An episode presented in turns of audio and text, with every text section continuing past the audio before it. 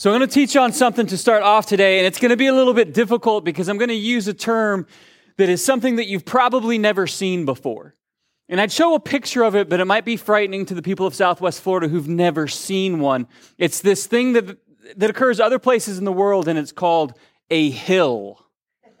All right? Now, I know it's strange to think of, but it's this place where, where the, the dirt and the land starts to go up and up and upwards. And so the closest thing that we really have to one around here is probably one of the bridges, like the Edison Bridge. It's a bridge that here in Southwest Florida is, it has 55 feet of clearance for a boat to go under it. And around here, it's one of the, the places that you will see people, I don't know why they do it, but they make a conscious decision to go out and rather than just run somewhere where it's flat and reasonable enough to run, if you can consider running reasonable, but they determine within their head that I would like to make it harder and run up a hill. And much like your parents, when they go on that run, they have to go up a hill both ways. Like, you know, going to school, it was much harder back when your parents were older, up, you know, through the snow, through the, the storm, uphill both ways. When you run this, it's about a mile run across this bridge, and you have to run up the hill twice. And I, I know that people who run, they enjoy it, and, you know, it, it's, it's like an addiction. You get used to it, and you probably need counseling to get over it. Um, but there, there's something to be said about the strength that they build up to be able to do that. Uh, I, I, am encouraged by the people that I see running across, you know, the Edison Bridge, and I'm like, you know that there's cars, you don't have to do that. But I'm like, at the same time, you've developed the strength and the commitment, the willingness to get out on a hot Florida day. I mean, I see people out there running that bridge at like one o'clock in the afternoon, and I'm like, you're not right, but you are strong. Um, and they're committed to it. They're, they're committed. And it's amazing how we have this strength to do things that are so much harder than what other people are doing. We, we have the ability to commit to figuring out how to make something happen, and we can make it happen. And other people will look on and they'll say, Well, I just wouldn't have the strength to do that. And the reality is, the reason you don't have the strength to do that is because you haven't even committed to try. And in our series, we're, we're going through this series, if it's your first week with us, and we're, we're looking at, at this, this model that helps us understand relational health. And it, this is a model that was created by Dr. John Van Epp, who's a, he, he's a church planter, he's a church pastor. He, he has written quite a few books and he teaches at colleges and he teaches this model around the world that helps people better understand their relationships. And he kind of encapsulated that in his book about how to avoid falling in love with a jerk which is what it's titled. That's not my own thing. But, but it starts off and to just give a little bit of background before we, we get into this um, drew is disappeared. Haley could you just move the camera so the people online can kind of see, see what's going on as i move over here? Um, Thank you. Oh, here they come. Hi, Facebook and YouTube. So, uh, first week we talked about knowing that, that when you get into a relationship, what you can't do is you can't go to the end of the scale and start there. That is unhealthy. It gets you hurt. It gets them hurt. It creates all kinds of issues. And so, from a biblical foundation of how we see the world, the first thing that you have to do is you have to get to know the person. You, got, you have to get to know who they are, how they are, spend time actually interacting with them, and that will help you develop trust. And many of us has, have asked someone to trust them above the level that we know them, and alarms went off in our head because we said, This is not good. I don't know you. I can't give you my account number. I don't care if you're a prince in Nigeria. I can't trust you enough because I don't know you, right? We understand that. And in the same way, rely. We don't need to be relying on someone until we have seen that we can trust them and know them. And what he teaches is that whatever is to the right should be always lower than the left in a healthy relationship. That how much I know someone should be higher than how much I trust them, how much I rely on them, and how committed I am to them. And that it, that it, a healthy relationship moves in that way. And over the past couple weeks, we've studied know, trust, rely, and today we're looking at commit. And I want to give you two biblical pictures uh, of God's commitment towards us, towards his people, and then one very practical instruction that's written of how do we live this out? How does this happen? And so, as we begin looking at this, we're, we're just going to kind of talk about the hill because there's a feeling if you've ever been on a walk, been on a run with someone, and you were anticipating flat, and then all of a sudden you hit a hill, there's a part of you that begins to say, Should we just turn around? When things get harder than what you anticipated, there, there's always this bell that goes off in your mind of saying, This is getting more difficult than what I think it should be. Should I just turn around? Should I run from it? Should I get out of it? Because I feel like this should be easy and now it's getting difficult. And in our relationships, we have these times where it's like, I thought, you know, when I was with this person, everything was always so easy. It was so happy. Everything was so good. We never argued. And now we spent a couple months together and I realized that they are wrong about some things that I am right about but they won't be persuaded. And you begin to feel like, okay, there's a hill in this relationship. Do I get out? Do I run from it? Or do I figure out how to get over it? And so I want to give you a, a couple examples of just how, how God has handled commitment. And one of the first places that, that I thought was appropriate for us to look at was on the night that Jesus was betrayed because this set off a whole as you study it and you experience it, if you've ever watched The Passion of the Christ, it gives you a good illustration because when you watch it and you see it, it brings out all the, all the emotions that don't always appear when you just read about what Jesus went through. Because what he went through was terrible, it was difficult, and there, there was this voice that went, off in my head of, couldn't there have been an easier way? Why, why did Jesus have to go through all of this for us? And in fact, on the night that he was betrayed, as they came to take Jesus in the garden, there was an alarm that went off in the Apostle Peter's mind that said, This isn't going to happen, and I have a sword and I can stop it from happening. I'm not going to let Jesus go through what they would put him through. And Peter begins to fight them off, and Jesus stops him. And he corrects him. And in Matthew 26, verse 30, Jesus speaks to Peter and says, Don't you realize that I could ask my Father? For thousands of angels to protect us, and he would send them instantly. And starting with Jesus, there's this reality that when things are about to get difficult, he never ran from the situation because it was in line with his goal, his, his mission that was ahead of him. Jesus endured a lot, and he said, if I wanted an easy way out, if I wanted to stop them, I could. I, could call, and my father would answer, and I, would be freed from all of this pain. But there was a hill ahead of him, a hill that he carried the cross up. In verse 7, verse 17, it says, carrying his own cross, he went out to the place of the skull. There they crucified him, and with two others, one on each side, Jesus in the middle. Jesus went up the hill for us. And when we begin to look at the level of commitment, the level of love, because at any point in that, at any point that he was being mocked, at any point that he was being beaten, at any point where he's being nailed to the cross, Jesus could have said, This is too hard. This is too difficult. This is too much. And so, first of all, the model of commitment that God showed to us of how he loves us is that to the point of death, he loves you that he will walk up the hill, he will walk, walk up the hill to crucifixion to demonstrate his love, to pay for the sin that you owed. That that is the level of commitment that God has for you. And, and I'm going to tell you, the level of commitment that God has for you is way bigger than the level of commitment that we have in relationships. And it should be because his love is perfect. But I start there because when we talk about the end goal of a relationship, a marriage, the picture, the parameters, the, the illustration that God continually uses from Old Testament to New for us to better understand His love is that He compares His love to us like a marriage. Because when we look at Jesus' unfailing love for us, that he wouldn't take the easy way out. In Ephesians 5, where we see the Apostle Paul writing and says, Husbands, love your wives the way that Christ loved the church. When you understand how Christ loved the church, there's a part of you that goes,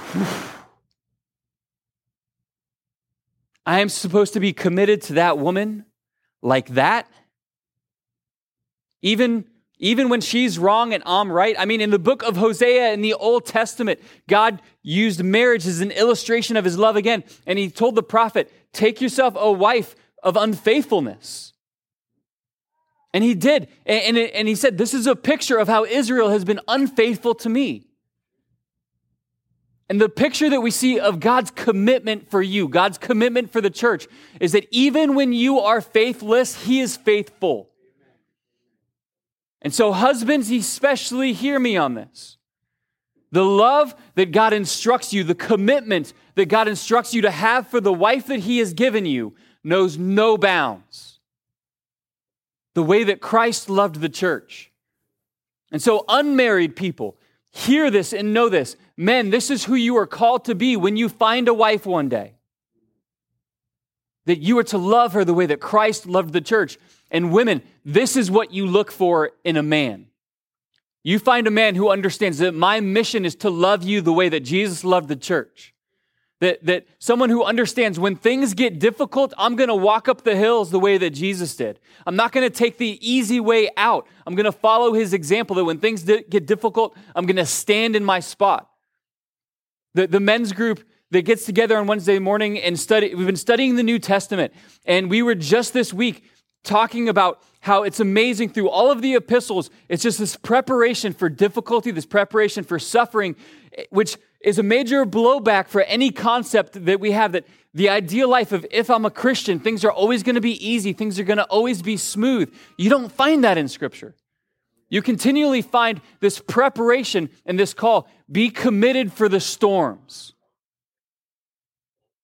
Because when you stand strong in your faith, God will enable you to walk across those waves. He will enable you to weather those storms. You will be anchored in a position, you will be standing on a foundation that is unmovable. But if we're not if we're not committed, if we're not committed to be ready for when things get difficult and we get scared and we begin to question, God, why are you allowing this to be tough? Man, read through the scriptures and find that God always walks his people through difficult times so that they can reach the mountaintops. You want an amazing marriage? You want a marriage that is filled with love and passion and joy and adventure? The mountaintops are reached by walking up the hills. And so we, we have to be committed. And this is the thing that, that if commitment isn't here, when things get difficult, we'll question everything that we know. But this is what we find that when commitment raises up in the way that it should, and then stuff gets hard, and we begin to question do we know? Oh, that one just fell apart. When trust completely falls apart, we'll put that back. When, when they all fall down, commitment has this gravity to pull it back up that says, is this thing within us that says, I'm so committed to this that, that even if I feel like right now I don't know trust or can rely on this other person that I have because of my history with them that brought commitment right up in the right way, it will slowly have a gravitational pull of pulling things back. It will give us the strength to be able to move through the difficult times.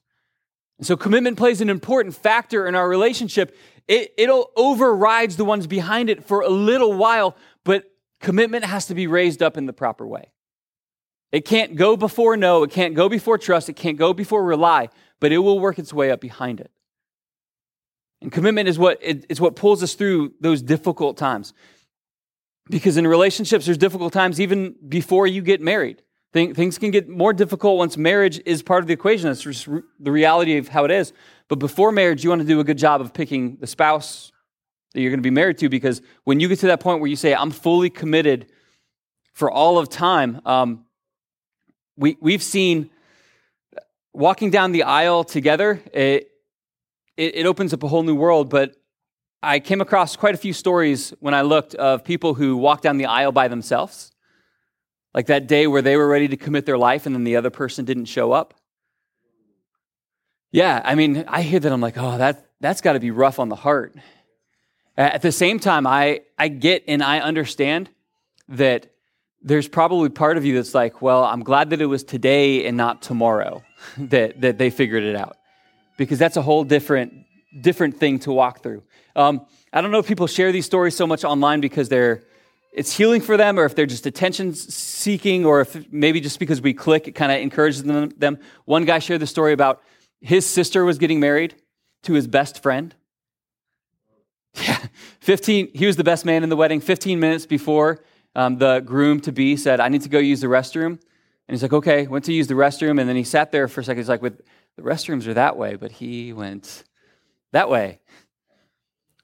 Um, they didn't hear from him for a few days. Eventually, he called his parents to say, I'm in Europe, I'm not going to come home. um, that's one of those things. Wasn't ready for the commitment, bolted. Uh, another one, the, the groom called the wedding off the morning of because he decided to finally come clean that he couldn't get married because he was already married to someone else. Yeah, that's, that, that's a problem. Had a couple kids, couldn't get married because of that. Um, I, I feel terrible for people who had to walk through that, but I want to tell you one of the ways that you get to that point is you skipped over. If someone can be married and you start to trust them and you start to rely on them and you commit to them before you know them, that's how those things happen. And before you single people get down the aisle, I'm going to tell you if you are committed to them and then you discover a whole bunch of things that you never knew about them, it's going to hurt. It's going to be difficult. The, the experience of walking down the aisle, it, it's, it's something that I, I believe our terminology comes from, you know, the church aisles. We kind of created that phrase. But in Scripture, there, there's that time of covenant that God used in other times too. And it wasn't the same kind of aisle. Uh, you wouldn't necessarily want to bring a white dress down this aisle. In Genesis 15, there was this time where God made a covenant with Abraham. And Abraham was asking God, How can I know that these things that you're telling me, these blessings that you say that you're going to give me, how do I know that they're going to actually happen? And in this day, this is called a cutting covenant that, that happens in Genesis 15. And th- th- this was common in their culture. And if you don't understand the, the, the, commonness of it and the meaning of it, then, then you'll miss what, what, what God's saying here. And so God used this, this common thing in the day, and, he, and Abraham said, How do I know that you'll be good to your word? And so God kind of said, I'm going to make the deal the way that you understand. Go, go get nine livestock animals and a couple birds, and I want you to sacrifice them. And what they would do is they would cut the animals for, for this covenant in half, and they would create an aisleway. And so there's 18 halves of animals lined up with an aisleway. All right? Yeah, and so you know your white wedding dress, not something that you want to really walk down. It's not not the photo op we look for on Instagram these days for, for a covenant time. And so God asked him to set this up. And what would happen is once it was set up, the two people who were making a covenant would walk through it together, and it would mean I'm making a deal that if I don't hold up my part of this bargain, I will get cut in half the same way these animals are. That's a pretty bold statement. But here's the thing what happened in verse 12 of chapter 15 of Genesis is that God caused Abraham, in the midst of this covenant being made, to fall asleep. Like he put him into a dark sleep, and it says that there was a, there was a fear that came over him as well. And then in verse 17, Abraham saw this vision of fire and smoke go down the aisle to make the covenant without him. And it was God saying, These promises that I make to you, they're not dependent upon you fulfilling any terms. God knew, and at this point, you guys might recognize Abram became Abraham later. At this point, he was Abram. And God was doing work in his life. And Abram, he would make mistakes. He would lie to people. He'd lie about who his wife was. He would have failings. But God's promise to him was always good. His covenant was always true. And the results of God's promises were not dependent upon who Abram was, but who God was. And this is the standard of commitment that God set and how he related to his people. That my promises, they're not going to depend on your, on your shoulders. They're not going to depend on your strength. I'm going to fulfill what I've said I'm going to do no matter what you do. And you might get to receive the blessing of walking with me through the fulfillment of what I said will happen, or you can choose to walk away from me and miss out on that blessing. But God's church is going to rise up whether or not you're a part of it whether or not you commit to a local body. I love if you're watching with us online, but if you're somewhere else in the world, you need to find a church in your city to belong and be a part of. It's great if you take some encouragement from this word today, but you are called to be part of a body. And God is going to work promises out through His church as they gather in different places throughout Southwest Florida and throughout the world. And you need to be a part of that. Because if not, you're going to miss out on tremendous blessings because His blessings will come to fruition here on earth. And I hope you get to be a part of it. And so God set this aisle up with Abram and walked down it to show His faithfulness Abram was asleep during the covenant. It, it, it, was, all what God was going to do. And so God's showing his faithfulness. And for me, this is, this is also just a good note within our relationships. Like, God says, I'm doing 100% of what I can do. And I don't need you to do a thing. I'm going to fulfill what I'm supposed to do, which is also a good model for marriage because your calling and your responsibility is not dependent upon their attitude of the day. Your words and your choice to walk with integrity should never depend on another man or a woman. It should depend on your relationship with your Heavenly Father. He is going to be good to do what He says He'll do, and you need to be trustworthy enough and committed enough to do what you're called to do. And so when things get difficult, when they're not doing their 50%, so you don't want to do your 50%, I want to go ahead and correct you. You're not called to do your 50%. You're called to give 100%, 100% of the time. This is unmarried people. This is why it's so important. The, the instruction in 2 Corinthians 6 not to be unequally yoked in your faith. That the person that you marry should have a similar faith because for you to say, I'm going to serve you the way that Christ served the church, you need them to be able to look back and say, you know, I'm going to love you the way that God has called me to love and respect you. Even when you may not completely deserve it, I'm going to do it because I know that God is part of the equation. And if you don't have the other half that's giving their full 100%, you're going to feel trampled upon for years upon years. And so you have to have someone else who's coming in and saying, I'm going to give my 100% all of the time. Because a team that's working together is so much stronger than one individual who's working on their own. I think one of the great illustrations of this is seen, you know, kind of following the, the illustration in 2 Corinthians 6 of not being unequally yoked. It's seen in livestock, it's seen in horses. That a, Bel- a Belgian horse can pull 8,000 pounds in competition by itself. And when you put two of them together, common logic would say, well, they should be able to pull at least 16,000 together. That's not how it works. It's not 24,000, it's 32,000. 32,000 pounds that they can pull when they're teamed with one other horse. The power of having a couple that says, we are living for God and we're going to do it His way. And it's not going to depend on if you earn that kind of love and affection from me today, you're going to get it all the time. So when you trip and stumble, when it feels like we're working up a hill together, I'm still going to put forth my max effort because God deserves that from me, even when you don't. God deserves to be honored in my relationship. And because of my commitment to Him, my commitment to you will always stay high.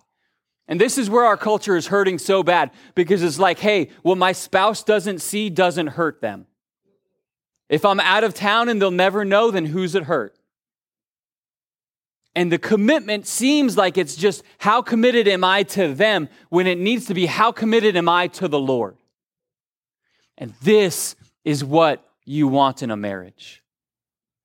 Someone who says, I will cling tightly to you at all times because as I cling tightly to Jesus, he shows me how to love you even better.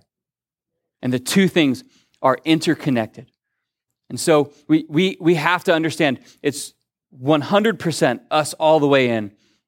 And then the last thing Uh, in 1 Corinthians 12, we're going to look at 1 Corinthians 13 for just a moment, but in verse 12, that's the chapter that I keep kind of putting in front of you guys that the church is a body, many parts. They all have to work together. Otherwise, the whole thing suffers. We all have to be engaged in what we're called to do within our local church. And then in verse 14, it gets to the edification of the church, the use of these gifts to, to encourage us and get us moving, get us going, and, and how they're supposed to be. And in between those two chapters is the love chapter. These are the love chapter. Like everybody reads this chapter at weddings. It's such a romantic, you know, lo- love is greater than all things. And it is. But it's not a wedding chapter, it's a church chapter. Right after the body is many parts working together, you get to this definition of love, which I'd love, I would I can't say love that many times in one sentence. I would really like, I would, I would enjoy going through the whole chapter because it's so good. I encourage you to read 1 Corinthians 13 if you haven't, but I want to focus in to verse 7 real quick as I begin to wrap this up. Band, you guys can make your way up on the stage, and that'll make me go faster to actually end closer to on time. Um, in verse 7, we can put this on the screen, it says, Love never gives up, never loses faith, is always hopeful, and endures through every circumstance. Never gives up. The type of love that you're supposed to have in a relationship, but you're also supposed to have within the other people around you at the church. You're supposed to love them in a way that says, I will never give up on you. Never loses faith.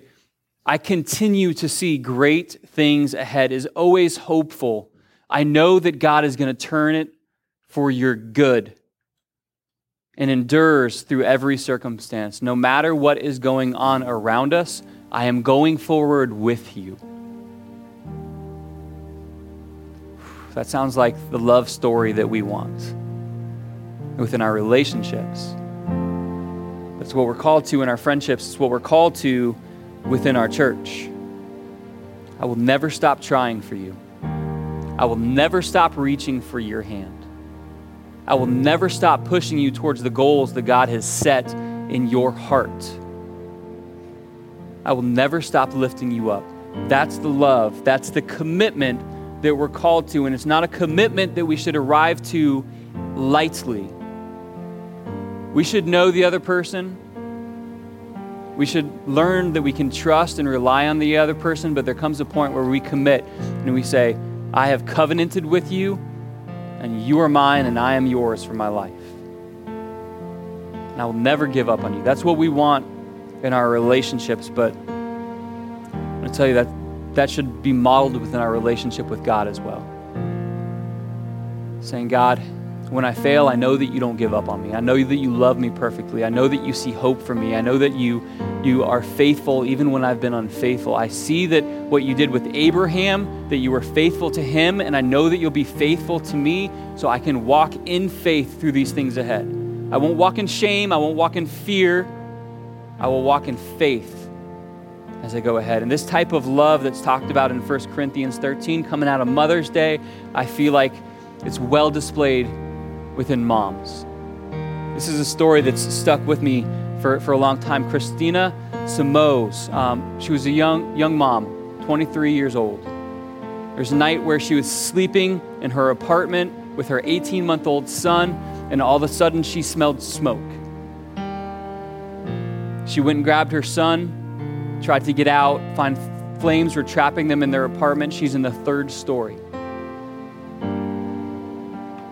She went to the window, waited as long as she could. The flames grew close, no help was arriving. She said she didn't even think about it. She didn't consider anything. She just grabbed her son close to her chest, hugged him, gave him a kiss, told him that she loved him, and she jumped. She landed onto to her back. She broke her vertebrae. Her son was uninjured. She had to crawl to safety to get further away until help arrived. And when asked about making the decision, she just said it wasn't even a decision. It was my son. What else would I do? She just went for it. And that type of commitment, that type of love, you're first of all loved that way by your Heavenly Father, is demonstrated by the fact that He sent His Son, His one and only Son, to die on the cross to pay the penalty for your sin. But then that same love you were called as a follower of Christ, if that's what you call yourself, that's the type of love that you're supposed to give. And even if you've been faithless, God is faithful. And He's ready for you to start again. He will restore the relationships that maybe you've wounded over the past few months, years. He is a God of restoration, He is faithful. And when you commit to Him, He's already been committed to you. Let's pray. Father, we thank you so much for your unfailing love. We thank you so much that you are faithful, that you have been faithful to Abraham. You were faithful in sending your son. You are faithful to the early church. You are faithful to us now. And so we will commit our hearts to you once again and show us where we need to improve our commitment to the people that you've given us in our church, in our household, and in our relationships. And we will walk with integrity and love because of our love for you. We are thankful that you are faithful. In Jesus' name.